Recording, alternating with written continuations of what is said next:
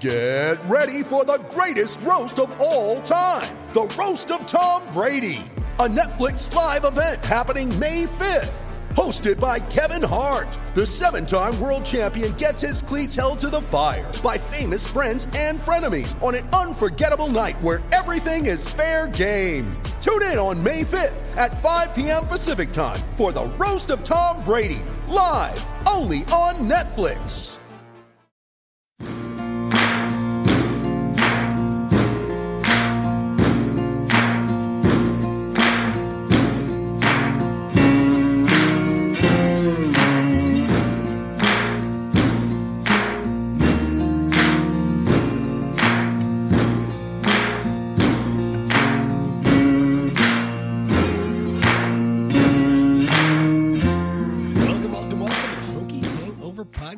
I'm Andrew Alex from ESPN Blacksburg, live from the ESPN Blacksburg studios in beautiful downtown, you guessed it, Blacksburg.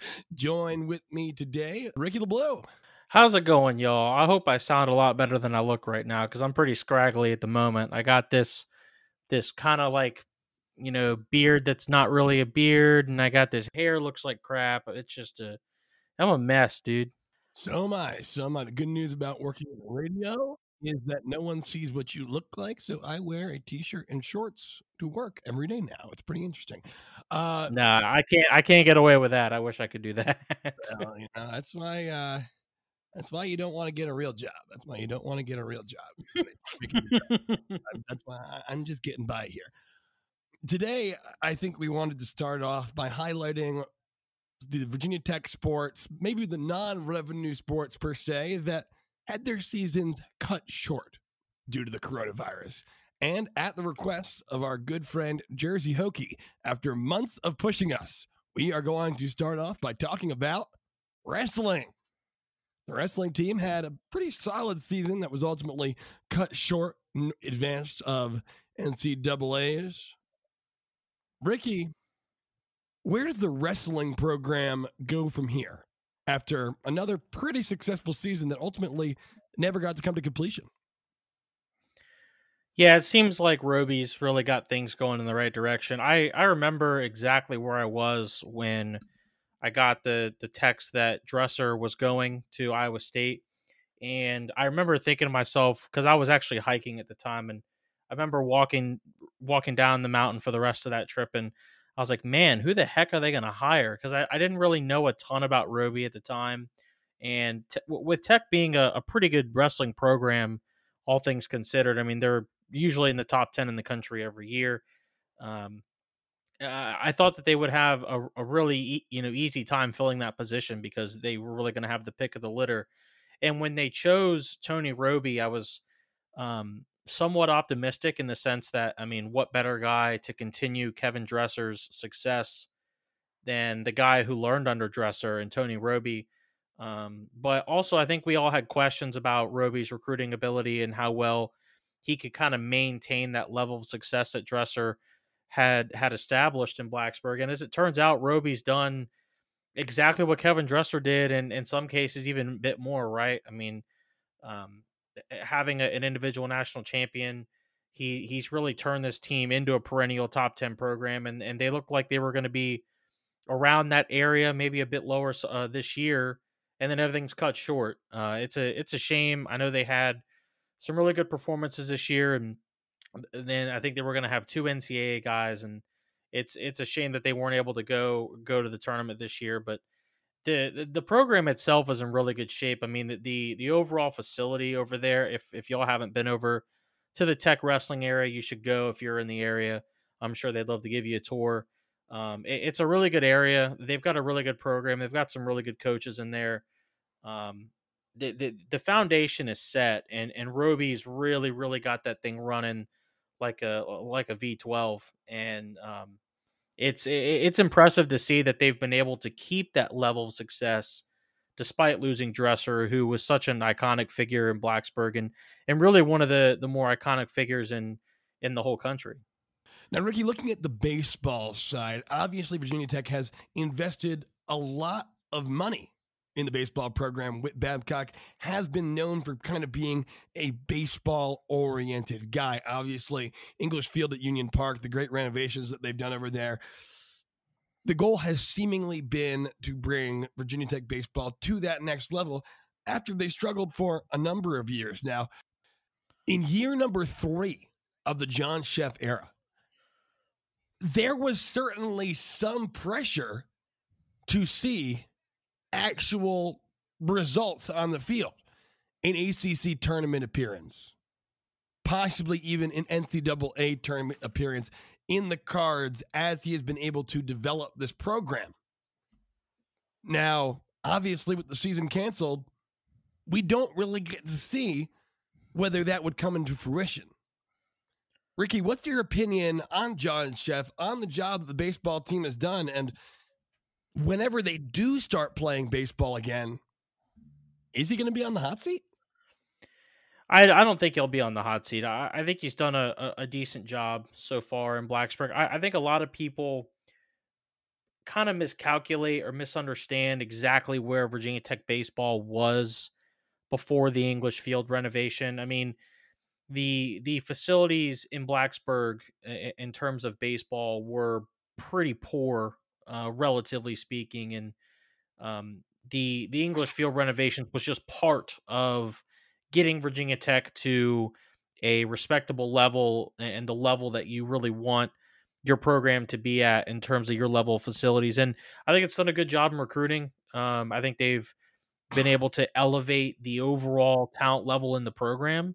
I think we've kind of seen that in terms of the record over the last couple seasons, and who knows? I mean, it was so earlier in the year before things got cut that we don't really know how this year would have turned out, given that most of their games played were non-conference games. So I do like where Szefc has taken the program. I do think we need to see some rock solid results in year 4, which will be coming up next. But it is a shame that we're probably going to miss out. Well, we are going to miss out because the NCAA has already canceled all these spring sports. We're going to miss out on this pivotal year. And as we've talked about before, with even the bigger sports, whether it be men's basketball or football, once you get to like that 3rd and 4th year of a coach's tenure, you really start to figure out exactly what kind of program that coach is going to be capable of building. And we're just reaching that point with Szefc, and we're not going to get to see it at least for another calendar year. Now, Ricky, going to the softball program, Virginia Tech softball obviously made big strides last season. What's the state of that program right now under head coach Pete D'Amour? Well, it's pretty damn good. They've really taken off here in the last couple of years. I think the talent level was always there. I just think for one reason or another, whether it be injuries, I know injuries were an issue that plagued the program, kind of dating or predating Pete D'Amour, but since then, they've really added a ton of talent to the program, and they're really starting to perform. I mean, Keely Richard was one of the best pitchers in the country this year, and she would have had a great season had she been able to finish it out.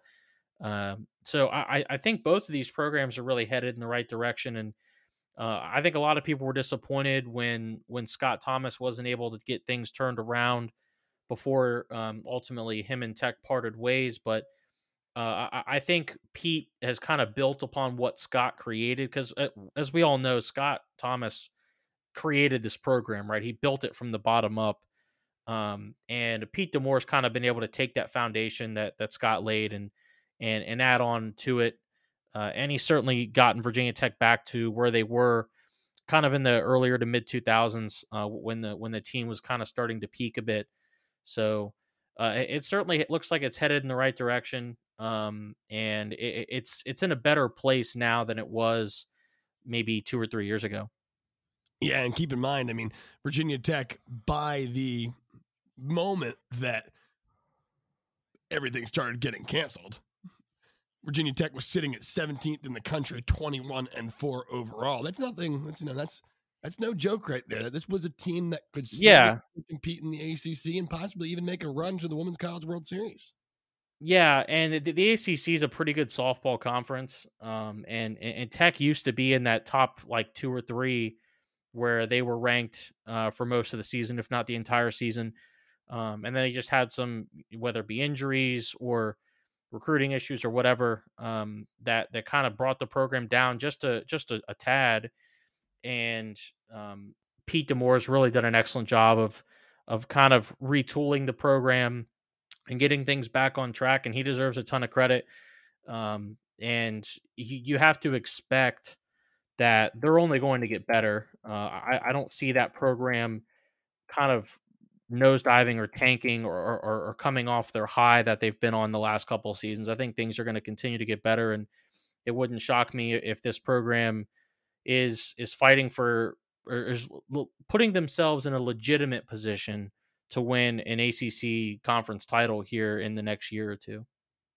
Now, looking at John Sung and the women's lacrosse team, things were looking kind of good for Virginia Tech heading into this break. They were, in fairness, on a little 2-game skid. They lost at number 3, Syracuse, and ultimately fell at the hands of Brown as well. But 7-3, number 23 in the country, Taylor Kasky having a very good season, and John Sung and the ladies seem to, again, be heading in the right direction for a program that is, I mean, how old, Ricky? Just a few years old, and Sung has done just a phenomenal job. I mean, completely rebranding this program, retooling this program, building it from the bottom up. I mean, this program was basically in shambles when Sung took over, and the immediate turnaround that he created a couple years ago was pretty shocking. I mean, going from what they were prior to that, which was bottom of the conference, well below 500. They are immediately ranked the next year. It was just a tremendous coaching job from John Sung with really the same roster. And the fact that he's been able to continue that higher level of coaching while also filling the program with upper tier talent, he's turned Tech lacrosse into a serious ACC contender and kind of a national contender in all honesty.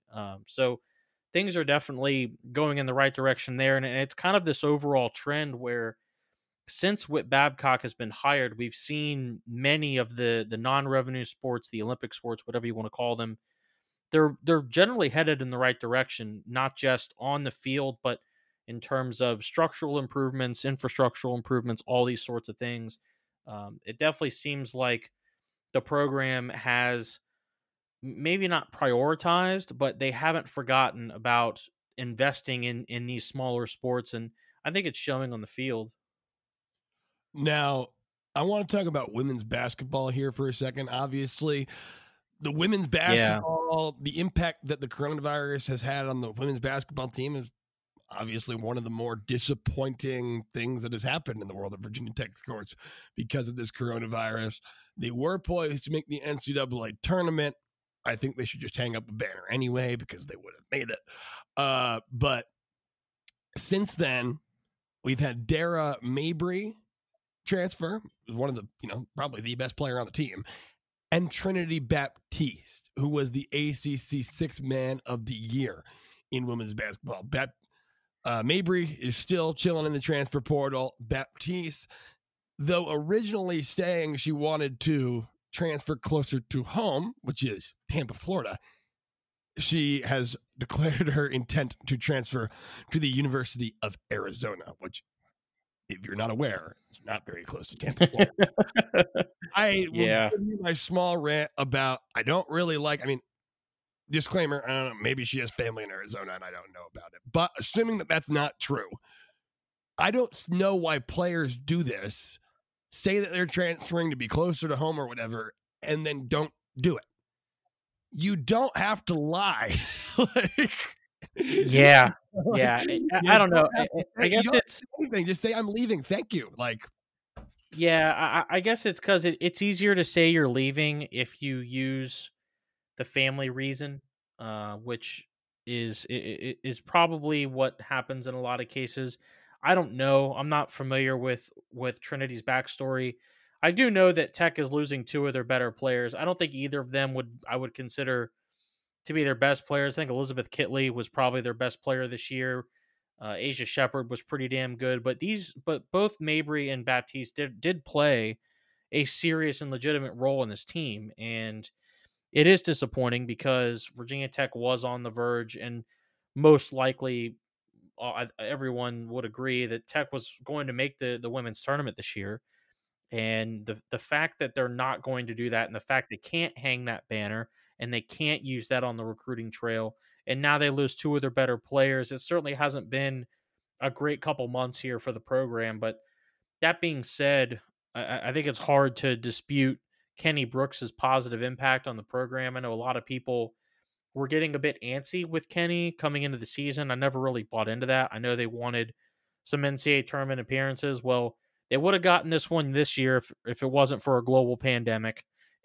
And given how the program has improved over the last couple of years, it wouldn't shock me if this team is right back in contention again for an NCAA bid next season.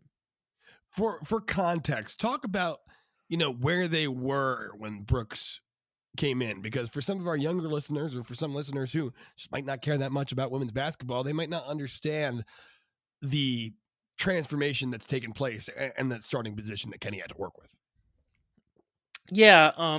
Dennis Wolf didn't do a great job as the coach of Tech women's basketball. I was fortunate enough to cover Dennis for a couple of seasons before Dennis was let go. Dennis, first of all, is a great guy. I really enjoyed covering his teams. I always thought Dennis was fair with the media for the most part. And Dennis did have a much better last season in Blacksburg, but it wasn't quite enough to get them to the NCAA tournament. And Tech was at the point where they needed to figure out if they were going to extend Dennis or if they were going to move on. And ultimately, because Dennis wasn't able to deliver on an NCAA tournament, they decided to go with Kenny. And hiring Kenny, even though he was coming from JMU, he had a pretty damn good track record. The guy had several NCAA tournament appearances.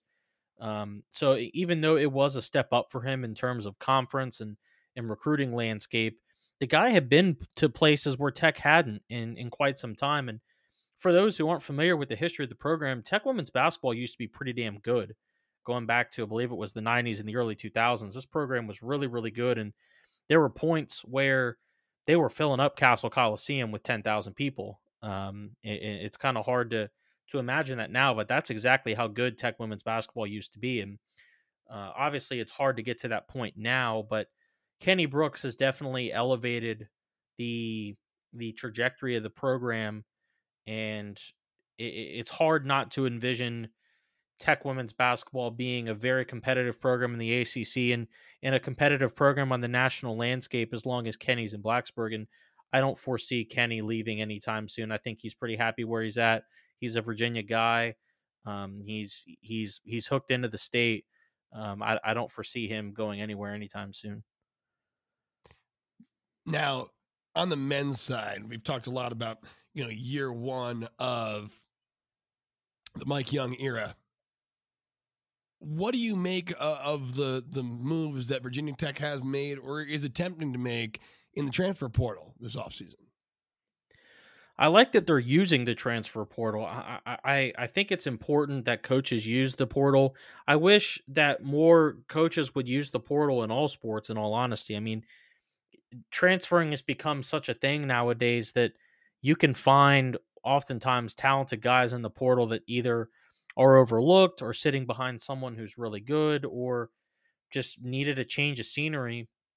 And for a team like Tech, who is coming off their first season under Mike Young, they're still in the building phase, but they're kind of on that verge of becoming a legitimate bubble team. I mean, this year they were an NCAA tournament team for a few weeks, and as the season went on, we learned that simply wasn't the case. But this team is really just a couple competent pieces away from being close to an NCAA tournament team, and we saw that early on in the year with how well the team was performing. And I understand that getting a guy like Cartier Diarra is a good add for the depth of the backcourt. I'm not sure that he's going to be a giant difference maker and that he's going to be the guy that gets them over the hump, but using the transfer portal to supplement those holes in your roster is exactly what the portal should be used for.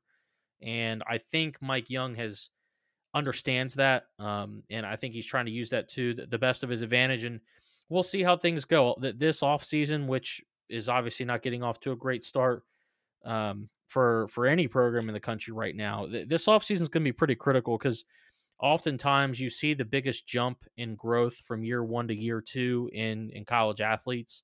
And how those guys jump up, guys like Jalen Cone, guys like Naheem Aline, how they get better and grow from year one is gonna play a big role in this team. Obviously, so will the incoming freshmen, but those two guys right there that were playing getting their first taste of collegiate ball last year, they're gonna have to really, really improve and step up because Tech needs them to take on bigger roles next season.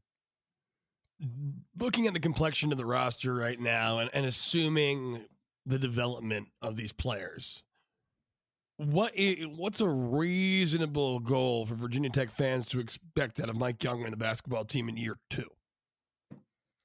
To probably be a bubble team.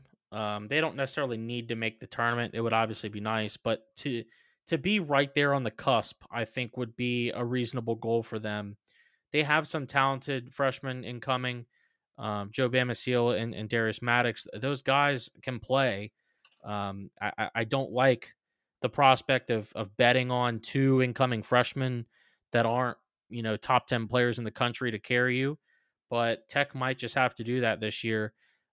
Tech's roster is far from complete. They have plenty of holes, and I don't think anybody is surprised at that. I don't think anybody should be.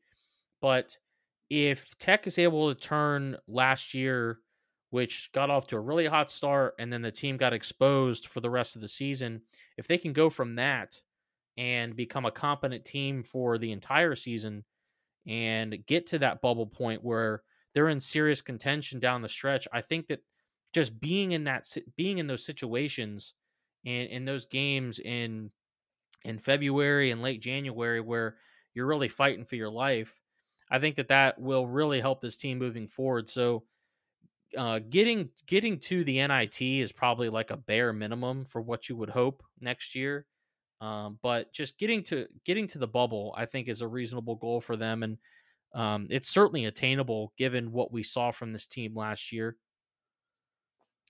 Yeah, no, I certainly agree. But I think that if this follows the trajectory of year two of Buzz Williams, where, like you said, they didn't make the tournament, but made the NIT. They improved as the season went on to the point where if they had played at that level throughout the entire season, they certainly would have been in the conversation. Yeah. And I mean, if they had played at that level for the entire season, they would have been in the NCAA tournament. That win over Michigan State was obviously their resume builder. I mean, that was the headliner. And if they had gone on to play at a similar level and finished, somewhere in the upper half of the ACC, I think they could have been in serious conversation with all those other bubble teams that we obviously don't know who ended up making the tournament. But yeah, I mean, they were right there for the first couple months. And obviously as the season wore on, we started to see Landers Nolly, who obviously led the offense for most of the early part of the season. He began to struggle, and as he struggled, the team couldn't really get going around him. And I think Mike Young does have a bit of a uphill climb coming up into this season, trying to replace that kind of scoring ability, because even though Landers was wildly inefficient for much of the second half of the season, he was still probably their most explosive scorer on the team. And if you really needed a bucket at any point in the game, you were probably going to him. Yeah, no, I certainly agree, but there was a regression. I mean, it's hard to deny. And what you want to see, basically, I think, out of this team, no offense to Bamisile and PJ Horn, but they aren't really the centerpieces of the team's future. I don't think that they alone can lead Virginia Tech to any kind of promised land. But you look at Tyrese Radford, you look at Jalen Cone, even Hunter Couture, plus the guys that they have coming in Bamisile and Maddox. And I think that when you get to year three, Jalen Cone, year three, Tyrese Radford, year three, Hunter Couture, with the other guys sophomores, I think it's reasonable to expect and project that that could be an NCAA tournament team. So looking into next year, I don't necessarily think that they will be a tournament team next year, but you want to see some steady improvement. You want to see those core players improve. And I think that if you're a Tech fan, that's kind of what you have to anticipate if you're being reasonable, right? Yeah, anything expecting an NCAA tournament appearance, I don't think is quite reasonable. I think that that's a slight, I think that's a bit overboard. But the main thing that this program needs to show is that they're continuing to be capable of handling adversity, which I think at times this past season, we saw that there were plenty of times this year where Tech looked dead in the water and they either made it a competitive game down the stretch, or they came back and won the damn thing.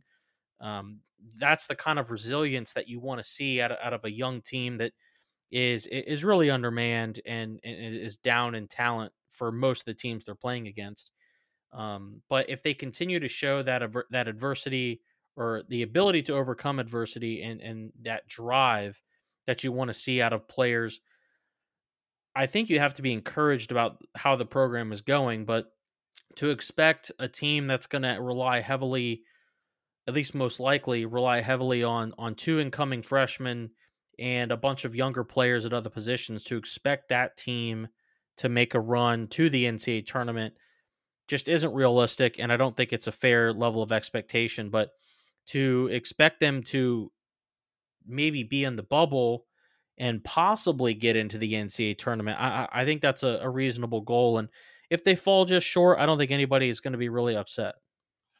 All right, Ricky. Well, we're almost ready to wrap this up, but I do want to do one more thing before we conclude here. Since the time that you and I have been covering the team, Tech has had a number of coaching changes. So a lot of Tech's coaches in their relatively more popular sports are new-ish, relatively. Yeah. He's made a lot of hires. Yes, Babcock has made a lot of hires. I want you to grade on an A to F scale every coach that I'm about to name, starting with... Oh boy. Okay. All right. Fuente. Okay. Given what we've seen over the last four seasons, I'd probably give it a C+. Fuente hasn't really knocked the doors off. I don't think anyone would say that. And there have been plenty of ups and plenty of downs. That some of the downs have been just downright awful. Obviously, Duke 2019 is kind of the main one that people are going to point to. He has the potential to increase that and get better at that, but I think a C+ is probably a fair grade for that hire right now. I'm going to give him a B. I definitely give him a B.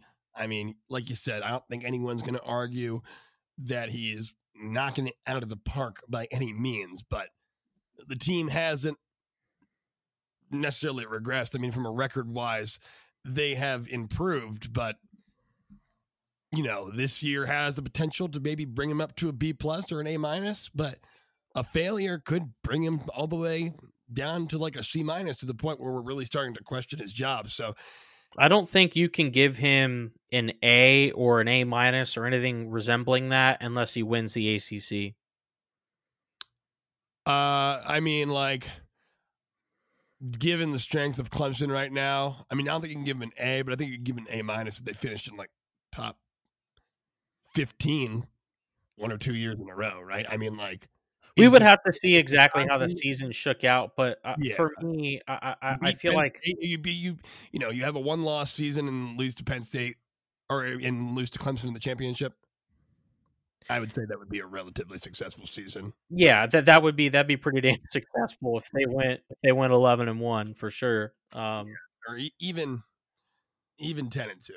But it would be I don't know. Cart ahead of the horse right now. Hopefully they play football this year. Yeah, we're all just hoping we can see actual live football here soon. All right, I'll give you another one. Kenny Brooks. I'll go B. Kenny hasn't had an overwhelming amount of success, but you've seen the actual improvements on the floor. You've seen the improvements on the recruiting trail.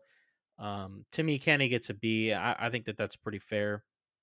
Yeah, I'm going to agree with you on that one. A B sounds about right. I mean, I think that he was, batting a little below average heading into this year, but this year we finally got to see the development come into fruition in what would have been a year that they made the NCAA tournament. Again, hang the banner. They would have made it.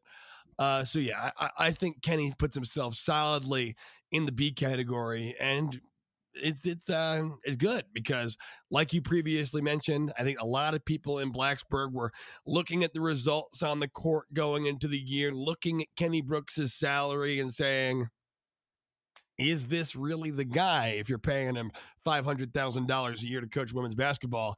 And there were no results yet, but we finally saw some results. So Kenny moves himself solidly into the B category. How about John Szefc? C+. That might be a little harsh. I might go. I don't know. Well, we haven't really seen legitimate on-field results yet, so it's kind of hard to go much higher than that. But I think a C+ is somewhat fair because things have improved in Blacksburg, and maybe I'm not giving him enough credit for where Tech was when Szefc came in.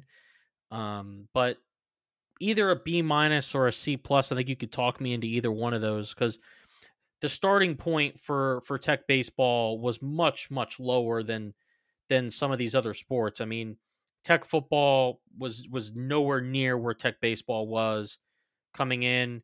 Same thing with Tech women's basketball. The only thing that's really, really comparable is whether it be Tech volleyball, which has already changed coaches twice now, and Tech lacrosse. With John Sung. So Tech baseball certainly came out of a low starting point. So a B- or a C+, either one, I'm kind of on the fence. Speaking of John Sung, grade him.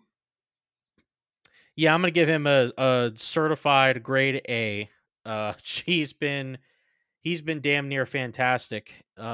He's turned Tech lacrosse into a complete and utter afterthought, into a serious program that's winning big games and has turned into one of the better programs in the ACC. I don't think there's any serious person that would disapprove of John Sung's coaching record so far in Blacksburg. So I'm going to give him an A. Yeah, absolutely, Ricky. I mean, he is the certified A on this list. I think there's one more that we're going to mention in a second here. But John Sung has made Virginia Tech lacrosse able to take advantage of the fact that they are a state school in the state of Virginia, a big state school in the state of Virginia in the ACC. Virginia, obviously a state where lacrosse is growing at the high school level, at the youth level, and it's been growing for a while, but previously they weren't able to take advantage of it. John Sung has been able to translate Virginia Tech's competitive recruiting advantages and the fact that they're in the ACC into results, and no longer an afterthought. Virginia Tech is a team that can hang with the best of them. So yeah, John Sung's certainly an A. Here's another A I would give Tony Robie. Oh yeah, I would give Tony Robie an A. I understand that he inherited a good program coming in, but keeping a program at that high a level is often not quite as difficult, but almost as difficult as getting the program there in the first place. So something similar to, like, not that Kevin Dresser was Urban Meyer, but what Ryan Day has done at Ohio State to keep Ohio State churning like a machine is really, really impressive, because once you're following the guy, it's really hard to even be the guy or be better than the guy. And Ryan Day has done an excellent job there in Columbus. And then you take it to Tech Wrestling. Kevin Dresser was easily the one of the best coaches at the school. He was one of the best coaches in the country. I know he didn't win a national title in wrestling, but if you understand the wrestling landscape, that's going to be pretty damn hard for Tech to do ever. The fact that the Tech was even remotely competing with those guys was an absolute success. And Tony Robie has really, really embraced the fundraising portion and the CEO portion of being the head coach of the wrestling program. He obviously gets in on the mat with those guys still and helps train them. But a lot of what he does is building the program outside the mat, outside the room, and trying to get, keep with fan engagement. That's one thing about Tech Wrestling is how they engage with their loyal supporters is really second to none. They've got an excellent relations with their fans, and Robie's done an excellent job, and he's a huge part of that. So when you include everything that it is about being a head coach, what he's done with the cert has been absolutely tremendous. If you're not familiar with that, go check it out. Southeast Regional Training Center. It'll really give you a kind of an idea as to how collegiate wrestling works. But Robie's done an excellent job. I give him a definite A. Here's another A in my book. The Magic Man, Pete D'Amour, one of the great turnarounds, and one of the great one-year turnarounds in all of college sports last year, Virginia Tech softball. I mean, hard to argue with that, right, Ricky? Yeah, I'm somewhere between a B+ and an A. He's done an excellent job. It's obviously a bit early in his tenure, but what we've seen so far, you can't dispute it. So he's somewhere around that B+/A- range for sure. And how he's able to continue over the next two seasons will probably determine, if he's able to stick around long term. Last one, Mike Young. I'll give him a B-. Tech obviously folded down the stretch on the floor last year, and that's certainly not good. But he was able to come in. He was able to get the team ready for a somewhat competitive non-conference schedule. Not really, but they had a couple good teams on that schedule, like Michigan State and Dayton. Obviously lost to Dayton, but beating Michigan State, I mean, the team overperformed for the first 2 months of the season. And any time a team overperforms, I think a huge portion of that credit falls on the coaching staff.